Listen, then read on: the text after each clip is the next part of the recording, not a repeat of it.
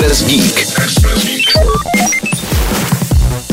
Hned devět velkých společností, mezi kterými je i švédský nábytkářský gigant IKEA, internetový obchod Amazon, značka Patagonia nebo Unilever, jeden z největších světových výrobců potravin a kosmetiky, se zavázalo k uhlíkové neutralitě během přepravy zboží po moři. Důvodem je urychlení dekarbonizace celého lodního průmyslu. Statistiky hovoří až o 3% podílu na celkových globálních emisích a možném nárůstu tohoto čísla do roku 2050 až na 10%.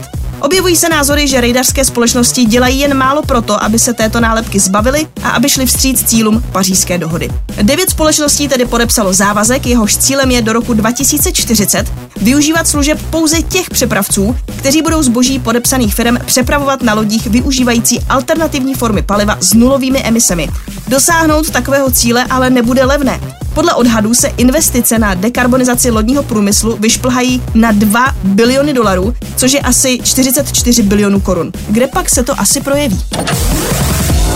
Express Geek. Podporujeme vaše projekty již 98 let. Tento pořad vám přináší Konrad CZ, scéna začátku.